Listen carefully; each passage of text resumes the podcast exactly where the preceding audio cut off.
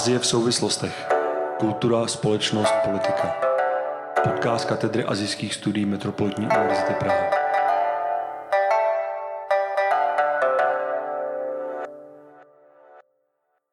Dobrý den a ahoj, vítám vás u pořadu a podcastu Azie v souvislostech. Dneska se budeme bavit o tématu, které se týká Hongkongu a aktuálního dění, které souvisí především s tamními protesty a demonstracemi. Moje jméno je Aleš Karmazin a na nahrávání jsem si dneska pozval eh, kolegu doktora Rudolfa Firsta z Ústavu mezinárodních vztahů, který patří k těm předním českým odborníkům na současné dění a politiku v Číně a samozřejmě taky v Hongkongu. Jsem rád, že přijal naše pozvání a vítej Rudolfe. Eh, díky, ahoj. Dobrý den. Na začátek já se pokusím jenom krátce zhrnout to dění Hongkongu, o co vlastně jde. Nebudu se na to ptát Rudolfa, na toho mám připraveno potom spoustu dalších otázek. Tenhle ten podcast natáčíme v červenci 2019 a v Hongkongu asi měsíc nebo víc než měsíc probíhají celkem velké a celkem kontinuální e, demonstrace a protesty, které byly spuštěny v podstatě návrhem zákona, který umožňoval vydávání podezřelých z kriminálních činů z Hongkongu právě do pevninské Číny. To byl ten počáteční moment, který vlastně přiměl velkou část hongkongské veřejnosti vlastně výjít do ulic a vyjádřit nelibost eh, vůči tady tomuto zákonu, nebo tomu návrhu zákona. A následně tahle nelibost se potom eh, vyjadřovala nejenom vůči tomu zákonu jako takovému, ale i vůči, eh, vůči hongkongskému vedení, vlastně exekutivě a vládě, především vůči té vrchní administrátorce, nebo řekněme vedoucí exekutivy, chief executive Kerry Lam, zajímavé na těch protestech je i to, že e, jsou skutečně velké a masivní z hlediska té škály. Na tom největším protestu, který proběhl, bylo snad asi okolo dvou milionů lidí, což e, znamená, že to byl největší protest e, jednak v té, řekněme, té současné historii Hongkongu od roku 1997, kdy Hongkong byl předán pod zprávu Číny, ale určitě to byl taky jeden z největších, jedna z největších demonstrací vůbec celosvětově v 21. století. Tak a teďka teda konečně otázka na Rudolfa. Dostaneme se k těm důvodům a řekněme následkům těch demonstrací. Já bych se ptal na ten průběh a ne nějak jako podrobně, spíš byla tam nějaká jako speciální věc, nebo co, co je ta hlavní věc, která tě zarazila, nebo která tě zaujala na těch protestech? No mě na tom zaujalo to, že to vlastně je jakási podoba moderního protestního hnutí, které se odehrává v poměrně moderní, eh, nám kulturně vzdálené společnosti, ale tato společnost je svým způsobem velmi velmi progresivní a eh, velmi mezinárodní a také se tam vlastně jedná o střed dvou, dvou různých společenských modelů. Ten Hongkong je vlastně eh, kosmopolitní, na, čínské poměry tedy, tedy značně a velmi liberální společnost a na druhou stranu je to vlastně už Eh, je, je to vlastně eh, enkláva, která je už dneska formálně zařazená pod jurisdikci Čínské lidové republiky se značnými výhradami, které, které jsou dány těmi dohodami z Brity z 80. let. Mě na tom, mě na tom protestním hnutí zaujala celá řada, celá řada věcí, protože ne, nejsem přímý pozorovatel, protože v Hongkongu neži, nežiju, ale e, vídám to teda na, e, ve spravodajství a na internetu, jak tam v tom prostředí mezi, mezi těmi supermrakodrapy a me, me, mezi bankami a luxusními obchody proudí statisíce lidí a jak tam dochází k rozsáhlým demonstracím, kde se, kde se eh, formulují nějaké požadavky, dochází tam ke střetu s, míst, s místními policisty, eh, ty střety jsou často velmi, velmi dramatické a začínají být stále více, více násilné. Město zachvacuje jakýsi, jakýsi permanentní chaos, kdy se protestující přesouvají z jedné čtvrti do druhé a kde, kde dochází k dalším střetům. Mezitím se do toho zapojují jiné složky společnosti, které, které eh, organizují anti, antidemonstrace. Takže je to vlastně, je to vlastně ukázka eh, eh, konfliktu v moderní společnosti, který, který, který je veden velmi, velmi takovými charakteristickými moderními prostředky, metodami. Hmm. Přesouvá se dom, hlavně odehrává se mimo ulic také v médiích, na sociálních sítích, demonstrac, ti, kteří demonstrují, tak vymýšlejí vlastní, vlastní informační aplikace, domluvají se přes mobily, hmm. vytváří se diskusní platformy formou zdí Johna Lennona a podobně, tak je to, je to skutečně velmi, velmi, drama, velmi zajímavý dramatický pohled na tom, co, co se vlastně může dít na periferii Číny, která se zdá jinak na, v té, v ten, na mainlandu, v té lidové Číně, která je vlastně velmi apolitická a, a, a e, intelektuálně a ideologicky stagnující. Když jsi tady zmiňoval, že do toho, do toho protestního hnutí se zapojují různé části obyvatelstva a prostě vzniká tam nějaký prostě sociální kvas v různých kontextech. Myslíš, dá se říct, že ta hongkongská společnost je rozdělená nějakým způsobem ve vztahu nebo k postoji vůči té pevninské Číně? Protože je to, to je to trošku širší téma, o kterém se bavíme i v České republice nebo i na západě, kdy říkáme, že společnost je roz, rozdělená často nějakým, do nějakých, jako řekněme, zhruba dvou proudů. Tak myslíš si, že o něčem takovým můžeme mluvit i, i v tom Hongkongu? Zcela určitě. Společnost je rozdělena e, politicky, sociálně, ideologicky, ale také generačně.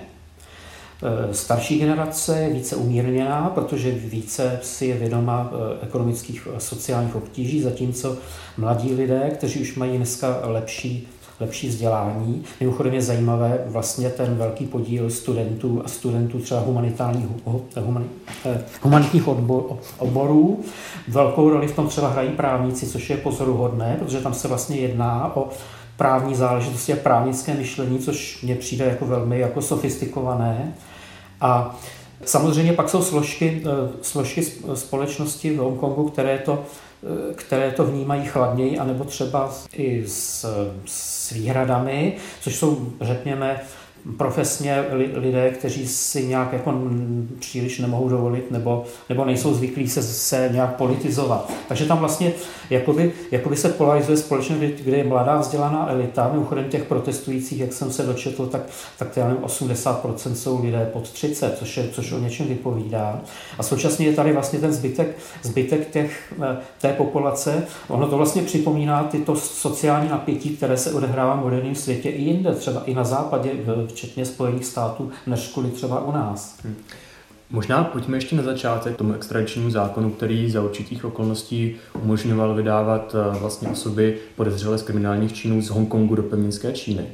Uh, mohl bys nám zkusit přiblížit, co se s tím zákonem stalo, protože to byla ta hlavní rozbuška pro ty demonstrace tak eh, pro mě je to poněkud speciální otázka, protože eh, nejsem právník, ale zdá se, že to je jedno z těch klíčových témat. Mimochodem vlastně i ty předchozí demonstrace v roce 2014 a 2003 vždycky měly nějaké jakoby hlavní téma, ale pak okolo toho bylo vždycky témat více. V tomhle případě se vlastně jedná o, o eh, právní úpravu, která by vlastně narušila eh, právní autonomii Hongkongu zjednodušeně a která vlastně ohrožuje postavení lidí, protože, eh, protože eh, pevninská Čína je autoritářská, je cenzurovaná a vystavená tvrdým represím a je tam, je tam že troufl bych si říci, Eh, přece o něco nižší právní kultura, než je, než je v Hongkongu, který zdědil vlastně od Britů.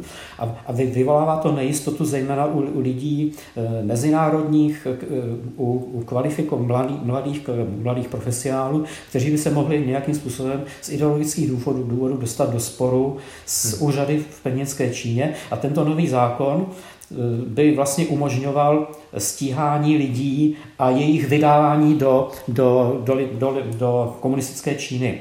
A z některých zdrojů, které jsem, které jsem vyčetl na internetu, se to dokonce týká šířeji i vlastně všech cizinců, kteří v Hongkongu je velké množství cizinců a Hongkongem prochází prostě řada cestovatelů a, a, a, lidí zaměstnaných.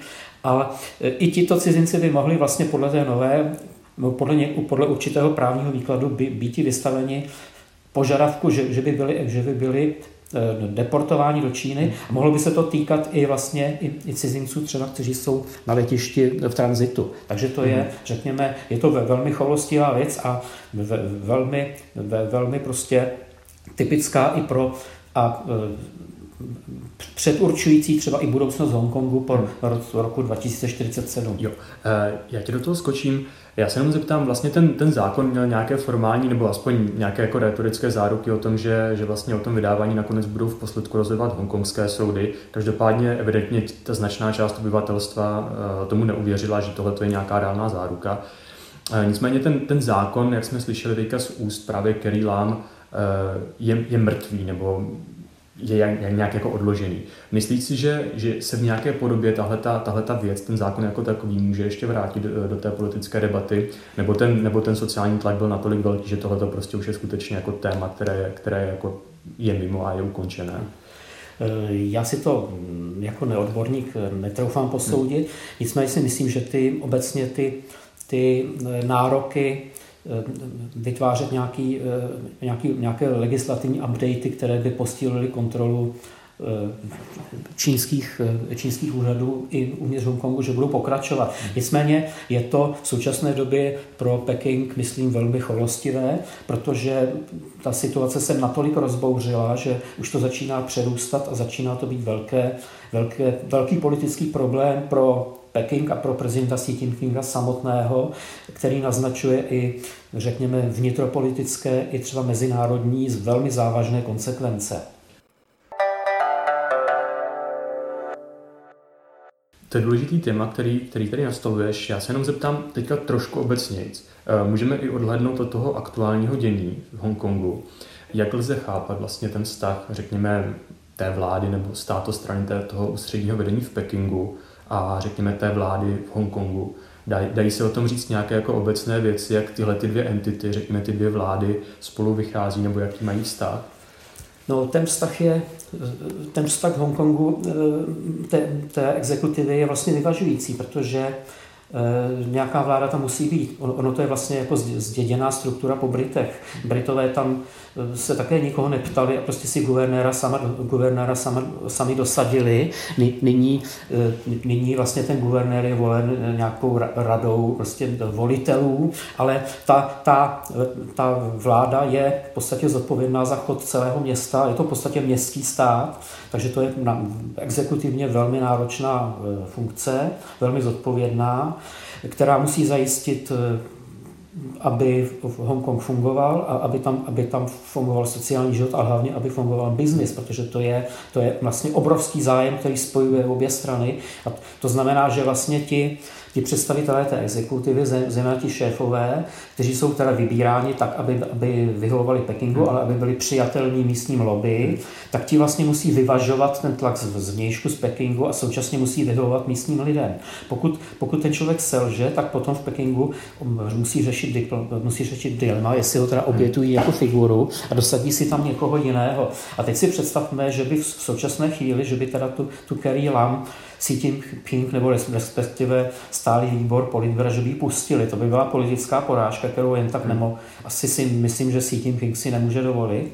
Ale na druhou stranu asi ta, ta ta postava už je tak oslabená, že zřejmě asi to povede k tomu, že budou tam muset hledat někoho dalšího. Hmm. Ale, ale to současné řešení mně přijde asi, že je příliš choulostivé a jestli se dostaneme pak k dalším konsekvencím, tak tam bych řekl, že, že prostě ta, že to je skutečně, velmi, že, že tam vlastně balancovat musí obě strany, jak Peking, tak, tak, tak i, i ty domácí elity. A mimochodem vlastně to protestní hnutí míří proti nim hodně. Hmm. Pro, proti, proti bohatým, proti, proti korupci, proti hmm. těm velkým lobby, proti miliardářům, kteří se toho nějak politického života vlastně ani nějak aktivně nezúčastňují, ale hlavně to všechno míří na, na toho představitele té exekutivy, který vlastně je terčem těch, hmm těch, eh, té kritiky a, a té, to, těch mediálních ataků. Já se zeptám, ty jsi tady už nakousl uh, to téma vlastně vztahu k pevninské Číně. A uh, říkal jsi, že už i si tím Pching tohleto vnímá jako, jako zásadní problém. Um, jaký teda můžeme význam, jaký, jaký teda můžeme pozorovat vliv těchto těch demonstrací na tu politiku uvnitř pevninské Číny? řekněme buď jednak jako v rámci té státostrany, ale případně možná snad i v nějak ve společnosti, rezonuje to nějak? Obojí. Jednak tady jde o to eh, obhájit ten model jedna, jedna země, dva systémy, protože to je naprosto klíčový ideologický koncept, který Peking musí hájit jak doma, tak před světem. Musí ho hájit na úrovni eh, vládnoucí strany, protože vedení je zodpovědné za to, že tam bude klid a že bude, že bude eh, Hongkong generovat kapitál, že všechno poběží tak, tak, jak má. A současně vlastně tam je, eh, má to přesahy zahraniční, protože se to hodně moc týká Tajvanu, a současně to do, do určité míry vlastně to, co se děje v Hongkongu, se ale může i rozšířit do pevninské Číny. Eh, sice bych neočekával, že to bude třeba masivní, nicméně i, i přes cenzurovaný internet a, a prostě všechna omezení, co, co v Číně jsou, tak eh, prostě ti mladí dneska už mají, jako jsou vybaveni prostě jako eh, informačními eh, technickými prostředky a umí s tím pracovat, takže oni vlastně třeba v těch velkoměstech v Kvantungu a při východním pobřeží, takže ty mladí jsou informovaní. Ostatně vlastně to hnutí, jak to hnutí Occupy, tak to, dnešní hnutí, tak i, i ty nové politické strany, oni se vlastně už zaměřují na tento druh druh eh, aktérů, takže oni, oni tam šíří prostě jako určité jako liberální ideje, byť to asi třeba v tom mainlandu nebude vnímáno dobře, protože oni je budou vnímat jako separatisty a, a prostě a, arrogantní, jako pro, pro západní, já nevím, liberály a podobně.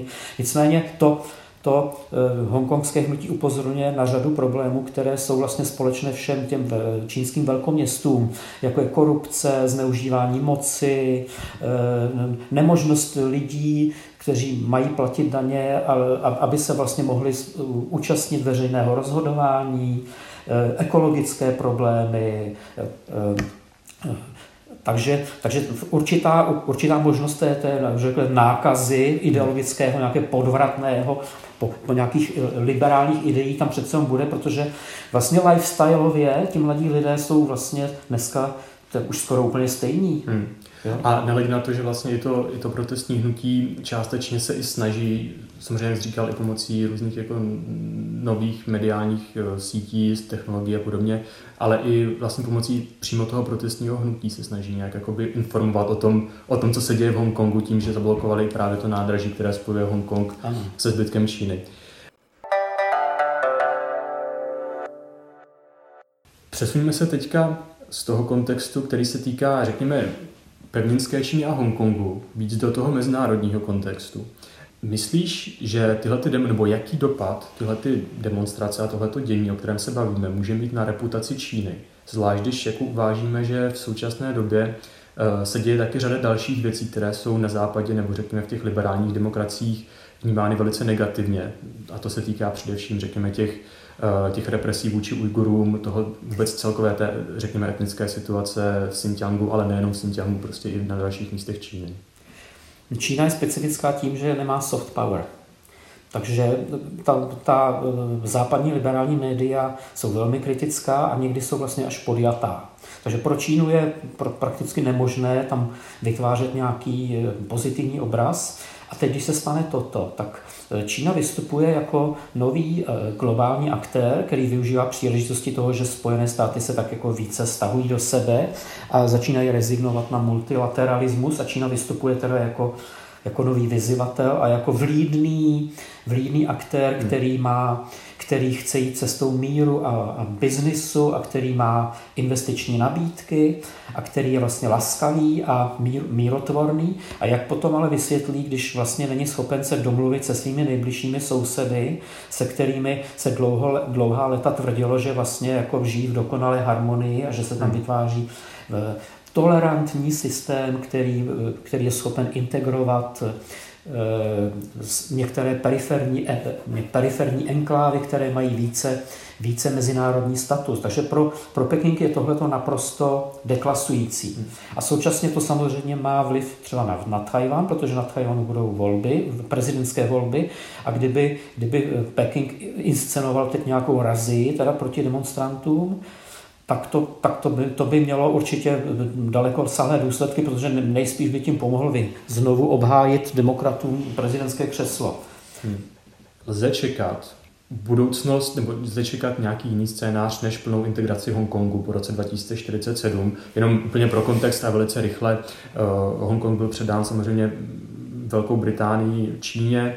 Uh, vlastně tohoto předání proběhlo efektivně v roku 1997 a tenhle ten speciální status, který Hongkong v současnosti má, který mu zaručuje opravdu jako výraznou autonomii, je garantovan na 50 let, to znamená do roku 2047. Co se stane potom, je vlastně nejasné, ale lze čekat něco reálně jiného, než že by Hongkong, že by Čína skutečně Hongkong ovládla. Já kdybych musel psát nějakou prognózu, tak bych asi sledoval tu linii eh, ekonomického, ekonomické logiky. Protože co vlastně dneska je Hongkong? Hongkong je stále, má status mezinárodního přístavu, má vlastní právní systém a má vlastní eh, daňovou a celní soustavu. To znamená, že to je něco, co, je, co činí, má vlastní měnu dokonce. Hmm. To je něco, co vytváří specifické podmínky pro biznis, ze kterého profitují jak lidé v Hongkongu, ale tak vlastně i mainland Čína. Já, Přišlo by mi nelogické, kdyby tohleto Číňané chtěli zrušit. Já se jenom omlouvám, ale zároveň přece ta realita od těch 80. a 90. let je zároveň někde jinde. Že jo? Tehdy prostě byl Hongkong skutečně pro Čínu nějakou jako tou bránou do toho kapitalistického světa. A dneska v podstatě, když se podíváme na tu velkou aglomeraci, která Hongkong obklopuje, řekněme, s tím Shenzhenem jako tím největším centrem, tak tyhle ty města v podstatě Hongkong už jako téměř ekonomicky, nebo ne téměř, jako ekonomicky už přerostla. Ano, ono se vlastně od samého začátku eh, předvídalo, že vlastně Hongkong bude splývat s tím regi- regionem, hmm. s těmi obrovskými městy jako Shenzhen, Kanton a že, že, jeho, že jeho význam bude upadat a bude se vracet vlastně priorita Šanghaje. Nicméně, ale já bych před, přesto si troufal trvat, že vlastně ta měna a ten celní a daňový systém, že to je pořád něco, co stojí za to uchovat, protože to, protože to přináší, eh, přináší to profit, a možná poněkud dubiozní, ale, ale přeci jen. Například třeba, když se podíváme na zahraniční investice, tak velmi velmi velká část jde pořád přes Hongkong, který je vlastně se vykazuje jako Čína. Takže já bych čekal, že, že, tam, bude, že tam přesto bude jako nějaký kompromis, alespoň z těch ekonomických důvodů, s tím, že co se týče kontroly médií a společnosti a zejména ideologie, že tam bude pokračovat ten tlak tu, ten Hongkong nějakým způsobem ještě více pro, propojit a, a ovládat. Nicméně si myslím, že, ta, že, že přeci jenom ta tradice by tam měla pořád přežívat. Když se třeba podíváme na Šanghaj, tak pořád Šanghaj již přečkala prostě, já nevím, ty, ty strašné kampaně kulturní revoluce, tak pořád to je, je prostě pořád jako ně, něco v tom, v tom městu žije. Takže bych, by, kdybych kdybych teda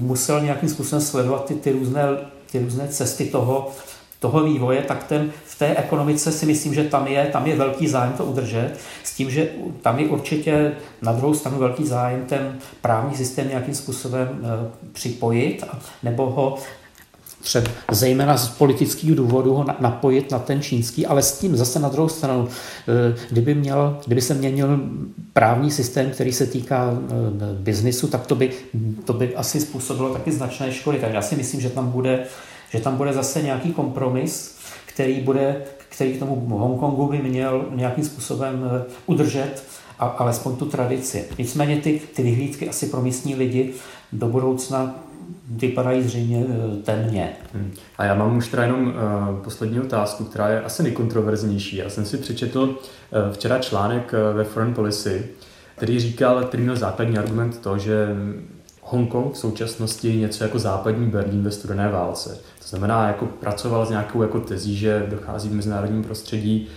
k nějaké větší konfrontaci mezi, řekněme, Západem nebo možná USA a Čínou.